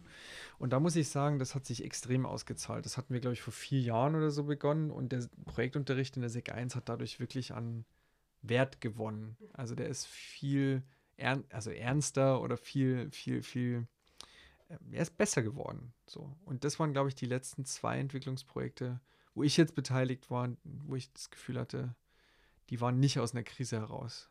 Mhm. Und bei dem einen hast du jetzt schon gesagt, ähm, das könnte man auch als irgendwie erfolgreich verbuchen, erfolgreich abgeschlossen, den Schulentwicklungsprozess, beziehungsweise man kann ja meistens nicht sagen, dass die überhaupt abgeschlossen sind, aber irgendwie in Bahnen gelenkt. Ja. Ähm, was meinst du, sind so Gelingensbedingungen, die du daraus ableiten würdest? Also warum sind die so gut gelaufen? Was hat da zusammengepasst, dass, dass das gestimmt hat? Welche Strukturen, welche, welche ja, welche Dinge haben euch dabei geholfen, unterstützt, euch das ermöglicht? Beim Projektunterricht war es, glaube ich, eine Mischung aus, eine Leitungsperson hat sozusagen einen Vorstoß gewagt und einen Rahmen gesetzt. Dann gab es eine Koordinationsverantwortung und dann gab es Raum und Zeit innerhalb von Studientagen und innerhalb von Teamtagen, die gegeben wurde, um diesen Projektunterricht weiterzuentwickeln. Und dann kontinuierlich, und das musste gar nicht viel Zeit sein, aber kontinuierlich anerkannt, da gibt es eine Gruppe an KlassenlehrerInnen, die machen Projektunterricht und es ist so wichtig, dass wir euch zu Zeitpunkt X immer Zeit freischaufeln. Und es gibt eine Person, die die Meetings vorbereitet, nachbereitet und für Fragen zur Verfügung steht, plus auch noch den Etatprozess managt. Das heißt, es war immer transparent, ähm, wie viel konnte ein Projektlehrer an Geld ausgeben. Und die Mischung hat dazu geführt, dass, ähm, dass bis heute das Ding ein Selbstläufer geworden ist. Und das fand ich dann für mich, also ich persönlich, für mich war das schon eine coole Erfahrung, weil ich mir dachte so, okay, krass, so, so fühlt sich's an, wenn mal ein Entwicklungsprozess Prozess so gut läuft, dass dann, und das muss man sich vorstellen, das Projektcurriculum ist immer auf drei Jahre angelegt. Das heißt, Jetzt sind wir dann bald im sechsten Jahr. Das läuft. Mhm. Und die Leute fragen oder die ProjektlehrerInnen fragen so, und jetzt kommt der Zyklus, ne? Jetzt kommen die Themen, oder? Okay, und dann haben wir ganz viel Wissenstransfer ermöglicht. Das bedeutet, die Kollegen haben dann auch ähm, Material untereinander immer zum Tauschen angeboten. Das hat auch jeweils dazu geführt, dass es weniger Arbeit wurde und gleichzeitig die Qualität gestiegen ist. Und Genau, also ich glaube, Le Vorstoß durch Leitung mit klaren Rahmenbedingungen, eine klare Koordinationsverantwortung, Zeit und Räume in den wenigen Räumen oder sozusagen in den wenigen Bereichen, die man hatte. Und dann das über ja, drei Jahre, vier Jahre konsequent verfolgt. Ja. Ich finde es total schön, dass du mit zwei Positivbeispielen jetzt geantwortet hast. Du hättest ja auch ähm, jetzt eine, Hierarchie, eine, eine, Chronologie der Krisen der letzten Jahre aufmachen können, die Schulentwicklungsprozesse ja. begleiten. Ähm, Nochmal Zoom in die Gegenwart sozusagen, also ähm, eben keine krisenfreien, äh, keine krisenfreie Zeit, äh, sondern äh, ganz, ganz stark geprägte Zeiten, die wahrscheinlich eigene Schulentwicklungsprozesse auch in ein sehr relatives Licht manchmal rücken, äh, mhm. äh, was man sich da so ausgedacht hat und vorantreiben will, ähm, weil einfach andere Fragen gerade drängen, die zu bewerkstelligen sind. Wie schafft ihr es denn trotzdem Schulentwicklung fernab dieser, ähm, dieser großen Fragen, äh, Pandemie und Krieg, ähm, äh, am Laufen zu halten? Also ist das, das ist ja letztendlich doch auch was, was man irgendwie mit einer Perspektive, ähm, Blick auf, es muss ja auch weitergehen ähm, und wir wollen da dranbleiben, äh, weiter vorantreiben möchte und irgendwie ähm, Prozesse, die man irgendwie trotzdem halten möchte. Mhm. Wie gelingt euch das? Oder gelingt es euch nicht? Mm. Also wir haben, wir haben für, für unser Leitungsteam geschafft, drei Schwerpunkte herauszufiltern. Und das war auch notwendig. Das eine ist die, die Entwicklung unserer Schule nach unserem digitalen Leitbild. Das digitale Leitbild wurde 2018 erstellt, auch ging auch durch alle Konferenzen. Das ist sozusagen an unserem Schulprogramm und Schulethos angedockt, für die digitale Welt übersetzt. Und es ist ein anspruchsvolles Leitbild, aber ein gutes. Und sozusagen das als einen Entwicklungsschwerpunkt zu nehmen, die, die, die, dieses digitale Leitbild in eine Realisierung zu bringen. Das ist etwas, das hilft uns sowieso für die Krisen hier und jetzt. Weil die, die Entwicklung von digitalen Angeboten, von Hardwareentwicklung, von Softwareentwicklung und so weiter, das, da drückt der Schuh sowieso. Also wenn ich dann irgendwie anfange, dass wir mit digitalen Klassenbuch immer noch keinen Schritt gekommen sind, aber es kommen die jetzt nächstes Jahr, weil ich die Verträge kenne und die Entwickler kenne und es passt jetzt, dann habe ich das Gefühl, okay, das wird eine Arbeitsentlastung, wenn wir es jetzt sauber aufsetzen. Ähm, gleichzeitig kommen unsere Dokumentationspflichten viel besser nach als das, was wir jetzt in der Pandemie erlebt haben, mit irgendwie Präsenzpflicht ausgesetzt, Schulschließung, hast du nicht gesehen so. Ähm, und die Art und Weise, in welches System wir nutzen, ist auch ganz stark verbunden mit unserem Leitbild. Das heißt, Krise verbindet sich oder wie soll ich sagen, Notwendigkeiten verbinden sich immer mit Schulentwicklungszielen, wenn man sie richtig rahmt, glaube ich. Und so die und dann ist immer gut, ein Entwicklungsziel zu nennen und nicht zu sagen, da drückt der Schuh so sehr, wir müssen immer reaktiv handeln, sondern wir wollen in die Richtung und diese Richtung gibt uns die richtigen Antworten für das, was an Notwendigkeiten herausploppt. So. Ähm, das zweite ist bei uns so Kohärenz und Planbarkeit unseres Systems. Wir haben halt ein sehr komplexes Schulsystem, ähm, das auch stufenspezifisch jeweils anders funktioniert. Und da ist es total wichtig, jetzt die Entwicklungsprozesse aus den letzten zehn Jahren zu einer gewissen schönen Harmonie und zu einer Kohärenz entwickeln, weil auch das fällt uns im Alltäglichen immer mal wieder auf die Füße, weil es Begrifflichkeiten oder Formate oder äh, Jahresplanorganisationen gibt, die noch nicht so stimmig sind, die noch nicht so zusammenpassen. Und ähm, da ist sozusagen zu benennen, dass wir Kohärenz und Harmonie und irgendwie eine, eine, eine, Schule aus einem Guss sein möchten, ohne dass wir jemals fertig sind. Auch das möchten wir nicht.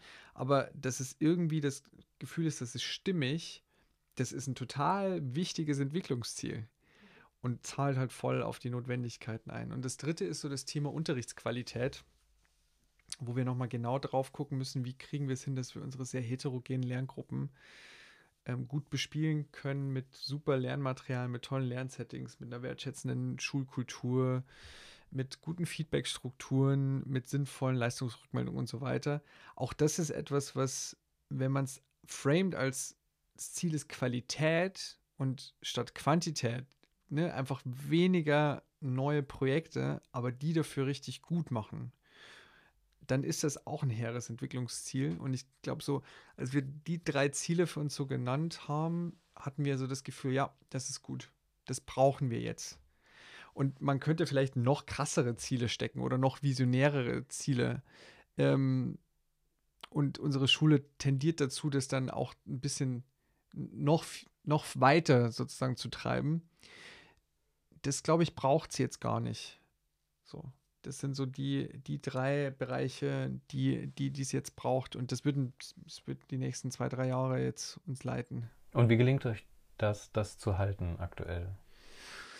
Ja, das Digitale zum Beispiel, das ist auch mordszäh. Also das ist schon, das ist schon wirklich viel Arbeit, dann Einigkeit herzustellen und auch gerade jetzt noch ein Telefonat gehabt, dann ist dann ein Elternvertreter mit dem nicht einverstanden und dann muss die Schulkonferenz und dann gibt es wieder irgendwo das ist sozusagen was, Gremien und so. Ähm, es geht vor allen Dingen auch darum, welche Systeme setzt man ein und aus welchem Grund und wer ist mit wem so zufrieden. Und dann sind Erwägungen aus unterschiedlichen Gründen, von Geschmacksfragen hin zu Datenschutzfragen hin zu Anwendungsfragen, ähm, wo Menschen unterschiedliche Auffassungen sind. Das ist was, das könnt ihr nicht als Kollegium oder als Schulgemeinschaft unabhängig von außen entscheiden und voranbringen, sondern ihr seid einfach sehr abhängig wahrscheinlich als Schulgemeinschaft von Expertinnen von außen, von Erwartungshaltungen äh, von außen, wie eben ElternvertreterInnen und so weiter. Das macht so schwer? Ich würde gar nicht sagen, ne, Elternvertreter als ein Außen sozusagen zu bezeichnen, sondern zu gucken, dass man, wir haben, wir haben auch eine Gremienstruktur aufgesetzt, wo wir Eltern mit in, in, in den wichtigen Gremien und in den Ausschüssen mit drin haben, auch SchülerInnen. Und Lehrkräfte. Und unser Anspruch ist es eben, transparent zu sein in der Auswahl der Tools, ähm, alle mitzunehmen und das auf Grundlage von Prinzipien äh, und eigenen Richtlinien zu treffen. So, sonst mh, hm, da hätten wir das Gefühl, das ist nicht stimmig. Bedeutet natürlich im Gegenzug auch viel Politik, hat aber dann sozusagen den, den nachhaltigeren Effekt, dass man das Gefühl hat, okay, hier sind wir jetzt einer Meinung. So, das, das ist der Vorteil.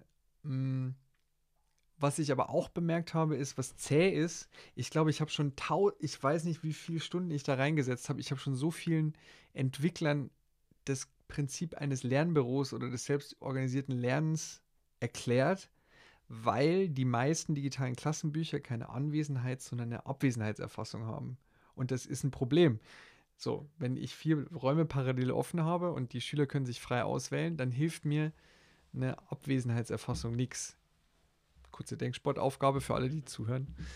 Ähm, will sagen, dass quasi eine spezielle Schule mit progressiven Schulprogrammen und das vielleicht auch besondere Anforderungen an Digitales hat, mit Standardlösungen dann auch nicht so gut läuft. So, das bedeutet, man muss halt die richtigen Partner finden, die dann gewillt sind, einem zuzuhören und dann die Systeme dementsprechend umprogrammiert. Und daran hapert es gerade. Das macht es zäh. Ist aber gleichzeitig auch super spannend, weil wir merken, wenn wir ähm, Partner haben aus dem digitalen Bereich, die da mit uns mitgehen, dann wird das auf einen Schlag einen positiven Effekt auch an andere Schulen haben. Also wenn wir da irgendwie Lösungen haben, dann können wir zig anderen Schulen mit Lernbüros und selbstorganisiertem Lernen sagen, hier, nimmt die und die Systeme, die funktionieren gut. Ähm, ja, also es ist zäh und gleichzeitig sehr spannend.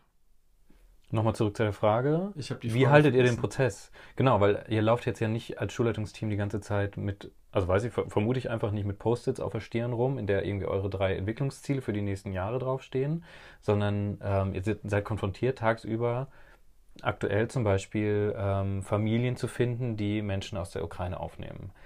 Und habt trotzdem irgendwie diese Entwicklungsziele am Laufen nebenbei. Wie, wie schafft ihr das? Also ich, ich habe mir so, ich habe gemerkt, dass quasi ab drei Entwicklungs, also ab drei Zusatzprojekten zum Tagesgeschäft ist bei mir die Grenze erreicht. Also ich kann quasi noch, also eins ist sowieso okay. Ne? Irgend, irgendein Entwicklungsprojekt verfolgt man immer. Und da ist mein Anspruch immer egal, wenn ich zum Projekt ähm, sage, ich mache das, dann ist es in Schule fast unvermeidbar, sich klar zu machen, was es bedeutet, diesen Prozess zu halten. Das ist nämlich wahnsinnig zäh und ist sozusagen mit, mit ganz vielen Unwägbarkeiten, weil, weiß ich nicht, dann kannst du dich nicht treffen, weil die Stundenpläne nicht zusammenpassen oder du, weiß ich nicht, hast le wichtige Leute, die dann krank werden und ausfallen, dann schiebt sich und schiebt sich, dann wird eine Gremiensitzung verpasst und also so, man muss einfach bewusst sein, wenn man sich sowas, so einen Schuh anzieht, dann, dann dauert es ein bisschen. Und das, äh, ich glaube, langmütig klar zu haben, wie viele Projekte kriege ich maximal gestemmt und zum Rest auch Nein zu sagen und zu sagen, das geht nicht. Ähm, das habe ich auch gemerkt, dass das extrem wichtig ist. Vielleicht. Mögen Sie noch so dringend daherkommen, im Zweifel. Im Zweifel, ja. Weil im Zweifel müsstest du dann sagen, entweder ich gebe ein Projekt ab oder ich pausiere, ähm, weil das andere so dringlich ist Genau, oder ähm, es findet sich jemand anderes, der sagt, nee, das, das da, daraus mache ich mein Ding. Und was, ich, was ich auch gelernt habe, ist, sich in der Woche lücken zu lassen für Notfälle. Also es ist so auch realistisch zu sein, dass einfach so Tage, so, so Vormittage gibt. Das klingt so banal und das ist so schlau, ähm, sich einfach Sachen nicht zu verplanen, Zeitfenster offen ja. zu lassen für... Nee, nicht offen zu lassen. Äh, ganz entschieden zu sagen, Notfälle. Ah, Oder ja. Dinge erledigen. Oder eigentlich genau so Puffer. Also ja. Notfälle, Not, Not, genau, Notfälle kommen ja irgendwie rein. Das heißt, du brauchst so am Tag, also ich glaube, das Ideale ist so eine Zeitstunde Puffer. Dass du die eine Zeitstunde nicht verplanst und den Rest so flexibel anlebst, dass du ein bisschen nach was hinten nach vorne schiebst. So. Dann, dann ist zwar auch manchmal eng, aber dann geht es schon hin. Also heute hatte ich sogar zwei Doppelblöcke Puffer, da hatte ich keine Termine reingelegt. War aber dann auch extrem Verrückt. schnell wieder voll und hatte dann auch mal eine Viertelstunde Pause. Verrückt. Ja, so, das war auch gut. Stunden. Ja. Ich habe ähm, in dieser Schulleitungsstudie ähm, gelesen, dass im Durchschnitt die Schulleitungen angegeben haben, dass sie ungefähr 10 Stunden ihrer Wochenarbeitszeit, die durchschnittlich bei 48 Stunden lag, ähm, 10 Stunden für Administratives einsetzen und im Durchschnitt drei für Schulentwicklung. Es ist die Frage, was man unter Administration versteht. Ähm, ob man unter Administration auch die, die tägliche Mailflut mit einberechnet. Wäre so die Frage, das weiß ich bei der, da habe ich bei der Studie nicht nachgeguckt. Ähm, wenn man die tägliche Mailflut mit reinnimmt, dann kann ich mir das sehr gut vorstellen. Dann, wenn man Administration noch vielleicht so Antragsgeschichten, Verträge, Darstellung, keine Ahnung, da kommt schon ein Haufen Zeug zusammen. Ähm, und für Schulentwicklung, und das ist halt das Absurde, manchmal braucht man eigentlich auch Zeit und Ruhe, mal Dinge zu durchdenken. Ja. Es hört sich jetzt so banal an, aber äh, es finden sich erstaunlich wenig Zeitfenster, genau das zu tun. Und das ist tatsächlich, meistens sind es die Ferien und das Wochenende, also nicht der Schulalltag, sondern immer dann, wenn du das Gefühl hast, ich kann jetzt mal ganz kurz über irgendwas nachdenken und auch mal nachsinieren, was ist denn alles passiert, um dann einen Plan zu machen. Ähm, Was total interessant ist, ne? weil diese ähm, 48 Wochenstunden Schulleitungsarbeit, da würden die Leute ja nicht an ihre, ihren, ihre Denkarbeit am Wochenende und in den mhm. Ferien ähm, dazu rechnen. Ja. Wahrscheinlich ist es das Arbeitspensum viel höher noch als 48 Stunden im Durchschnitt, wenn man darüber nachdenkt, dass die Leute ja auch denken müssen über die ganze Sache. Das habe ich, also das ist mir, das ist wirklich ein guter Punkt, weil ähm, allein jetzt irgendwie mal aus der ähm, einen Schritt zurückzugehen, vielleicht das eine oder andere Buch zu lesen, Fachliteratur darüber zu lesen, zu recherchieren oder sich auch Interviews reinzuholen, weiß ich zumindest von anderen Kontexten, ist eigentlich te normaler Teil der Arbeitszeit. So. Äh, es fühlt sich in dem Job manchmal als so ein Add-on, so, ja, ja, das ist ist ganz nett zu machen so, aber eigentlich hast du halt ganz andere Arbeit. Und dabei ist es eigentlich essentiell. Es ist total um essentiell. Auch eine Qualität, Qualität zu halten. Ja, das einzige, ja ich glaube, das Einzige, was dann geht, ist, wenn du dich mit Fortbildungen zuknallst, so. Wobei Fortbildungen dir halt auch nicht immer den Effekt geben. An sich müsste es, ist es wichtig, irgendwie so gucken, dass man sich Recherchezeit, Lesezeit und irgendwie sich auch mit anderen Schulleitungen oder mit, mit, mit anderen Menschen aus dem Bildungsbereich zu unterhalten. Einfach mal zu fragen, wie machst du das? Wie geht das so? Das machen wahrscheinlich andere hervorragend. Ich muss das noch ein bisschen lernen. So. Vielleicht wäre bei dir die bessere Frage, wie viele Stunden in der Woche denkst du nicht an deinen Job und die Schule und Bildung? Also es sind auf jeden Fall immer die, der Samstag, wie gesagt, ist ganz gut. Da gibt es so ein bisschen 24 Stunden Pause und ähm, ab neun wird alles abgeschaltet. So. Und dann geht es relativ früh ins Bett und das ist sozusagen, das ist jetzt gerade, wo, sage ich mal, keine Kinder im Spiel sind, so im Privaten ist das ja auch alles möglich, ähm, dass man sich das ein bisschen freier einteilt. Und das ist wichtig. Also, dass der zum Beispiel der Laptop nicht zu lange läuft. So, weil das merke ich, wenn der Laptop bis 10 läuft und dann irgendwie noch Handy an ist, dann fehlt mir diese Energie morgens um Viertel vor sieben am Vertretungsplan. So, mhm. das spüre ich dann schon. Deswegen würde ich vorschlagen, dass wir auch langsam zum Ende äh, dieser, dieser Reihe, dieses Abends kommen. Das war jetzt gar kein. Doch, kein es ist schon, es ist nämlich Viertel vor zehn. Viertel und du hast 10. uns ja gesagt, dass du um zehn ins Bett ich gehst. Jetzt ins Bett, ja. Damit du morgens fit bist. Ja, stimmt. Was meinst du? Mhm. Kommen wir zum Abschluss. Am Ende hast du noch drei Wünsche frei. Einen an die Bildungsforschung, einen an das äh, Schulkonzeptteam der Universitätsschule und einen an uns als Interviewpartnerin. Dein Wunsch an die Bildungsforschung. Über die wir tatsächlich nicht so viel geredet haben, wie wir eigentlich dachten, dass wir eventuell Stimmt. reden ja, werden. Ja, ja, aber die Zeit haben wir jetzt nicht. Das macht aber nichts. Du das weißt, du bist ja, äh, bist ja quasi im Thema. Ähm, ich war jetzt neulich, da, da muss ich kurz noch ausholen, weil. Wir haben war, die Zeit. Wir, ja, ich, ich, du ist. Nein, das war, du wolltest du. ähm, wir haben beim Projekt mitgemacht, das sich speziell mit Digitalisierung und Inklusion ähm, auseinandergesetzt hat.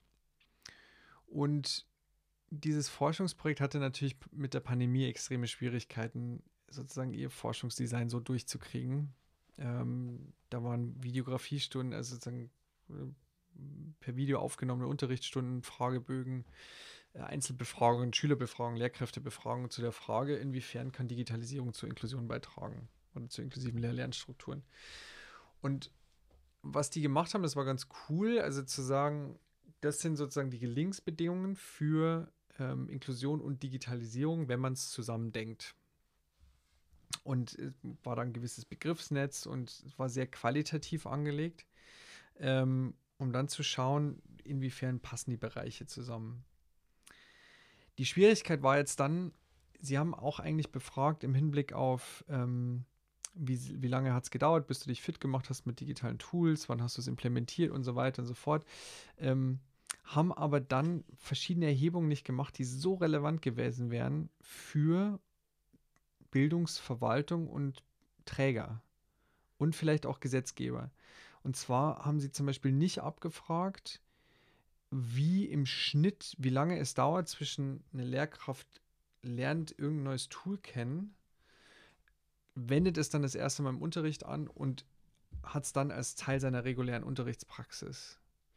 Und diese Kennzahlen wären aber so wichtig, und da spreche ich wirklich jetzt von griffigen Zahlen, weil daraus kann man nämlich Ableitungen machen oder könnte man Ableitungen machen für Förderprogramme oder für den nächsten Digitalpakt. Weil man dann sehr genau sagen kann, wie lange sind die Förderzeiträume, was genau fördern wir und wovon gehen wir aus, dass es eine Wirkung oder einen Effekt hat. Und was ich mir halt wünsche, ist, dass Bildungsforschung nicht an allen, also es gibt wichtige Grundlagenforschung, die soll dafür bitte auch unabhängig sein, aber wenn sie Wirksamkeit entfalten möchte, ähm, klar hat, für was werden diese Ergebnisse idealerweise benutzt?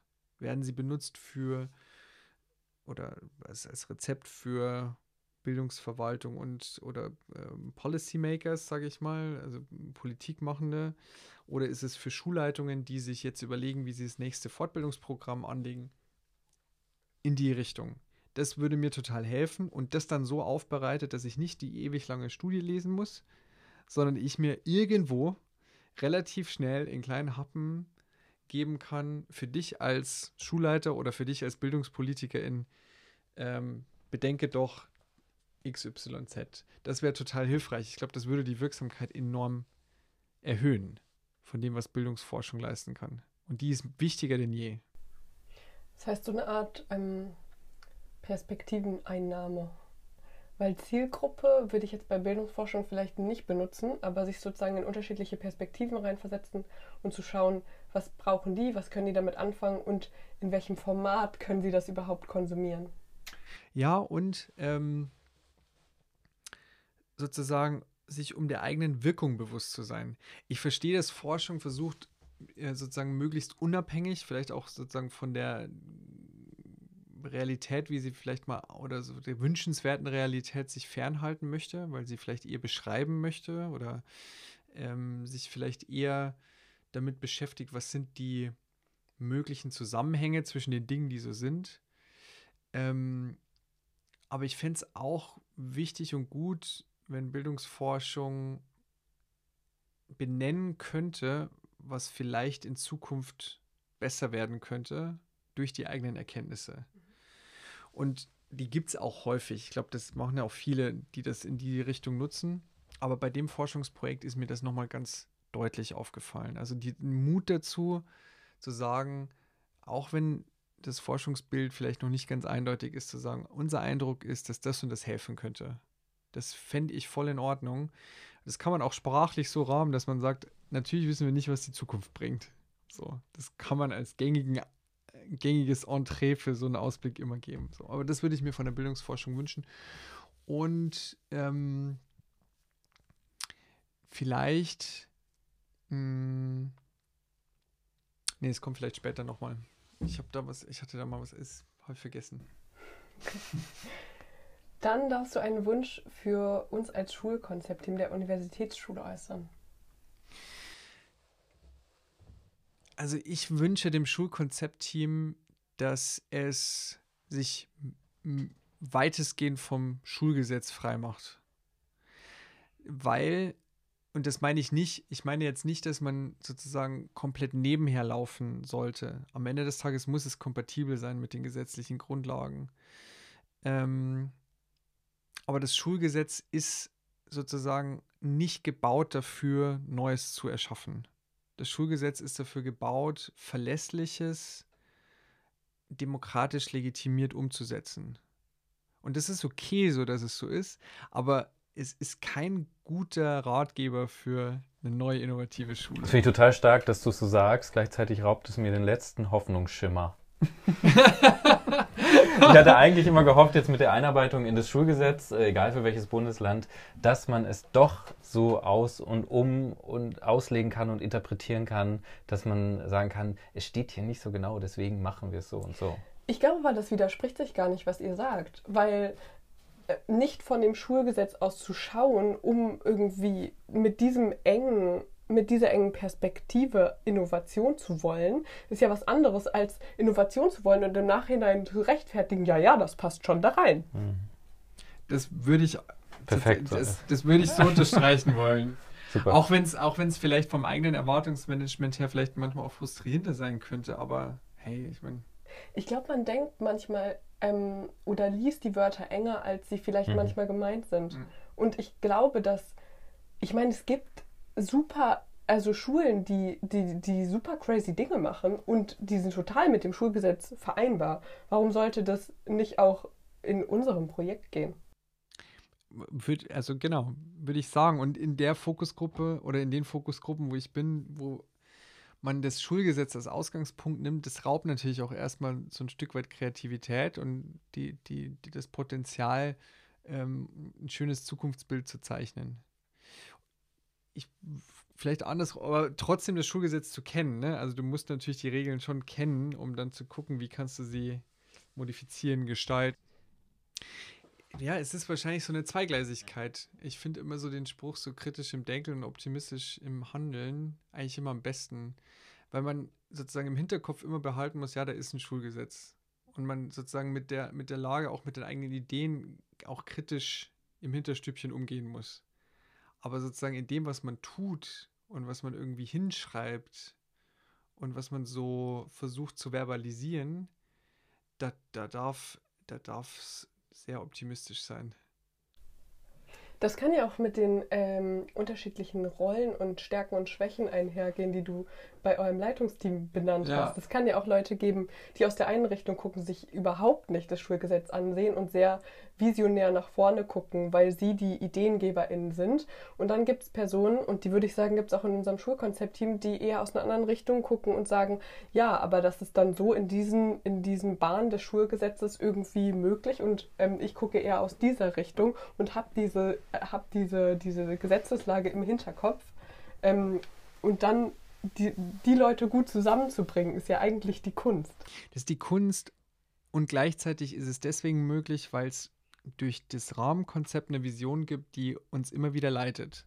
Und das merke ich schon, welche Power eigentlich dieses Rahmenkonzept immer wieder hat. Also zu sagen, ne, eine Schule für alle, 1 bis 13, ähm, bildet irgendwie die brandenburgische Gesellschaft ab, ähm, versucht irgendwie ähm, unterschiedliche Kompetenzbereiche und verschiedene ähm, Ziele zu erreichen und zu sagen, das ist die Grundlage, das ist wahnsinnig stark. So. Ich habe manchmal das Gefühl, so, dass das viel wirkungsvoller als Grundlagenpapier, als irgendwie sich ins Schulgesetz reinzu äh, sondern erstmal davon auszugehen, sagen, was haben wir und wie können wir es weiterentwickeln und diesen Spirit nochmal irgendwie so vor Augen zu haben. Und dann guckst du das Schulgesetz an und sagst, ja, okay, ja, da müssten wir ein bisschen Anpassung vornehmen und naja, das könnte man ein bisschen weiter auslegen. So. Mhm. Oh. Ich verbinde jetzt abschließend die Auswertung des Reiz, der Reizwortnutzung mit der letzten Frage und äh, frage dich äh, ganz kurz dein Wunsch für das nächste Interview, beziehungsweise welche Frage darf bei diesem Interview, bei dem nächsten Interview, das wir durchführen, deiner Meinung nach nicht fehlen? Ähm, ich glaube, dass ähm, ich versuche mich mental von diesem Krisenhopping zu befreien. was du gerade erwähnt hast, Sonja. Also dieses, man, man stürzt in Schule von Krise zu Krise zu Krise. Vielleicht äh, erlebe ich das stärker als andere, ich weiß es nicht, aber ich versuche mich davon loszumachen. Und die Art und Weise, wie wir über Schule sprechen und auch über die Art und Weise, wie wir das in unserer Gesellschaft sprechen, ähm, ist wichtig, dass wir aus diesem Krisenhopping, glaube ich, rauskommen. Weil ich habe erlebt, dass wir nur noch Aufmerksamkeit generieren, indem das noch irgendwas krasseres passiert. So. Ähm, und ich, das kann nicht gesund sein und es kann vor allen Dingen auch nicht dazu führen, dass wir kreativ, also auf Dauer kreativ bleiben. So. Auf Dauer stumpft das, glaube ich, eher ab. Wir sind auch kreativ in Krisen, natürlich. Mensch ist zu unglaublichen fähig. Ähm, aber das sollte nicht der einzige Modus sein. Das heißt, fürs nächste Interview ähm, sollte auf jeden Fall immer die Frage drin sein, ähm, und das fand ich vorher so, so schön, zu sagen, an Entwicklungsprojekte zu denken, die auch nicht krisengetrieben sind, an, an, an grundsätzliche Ideen oder vielleicht auch an blödsinnige Ideen oder irgendwas, was einfach auch witzig ist. Weißt du, es ist wichtig. Ja. Hm. ja. Danke.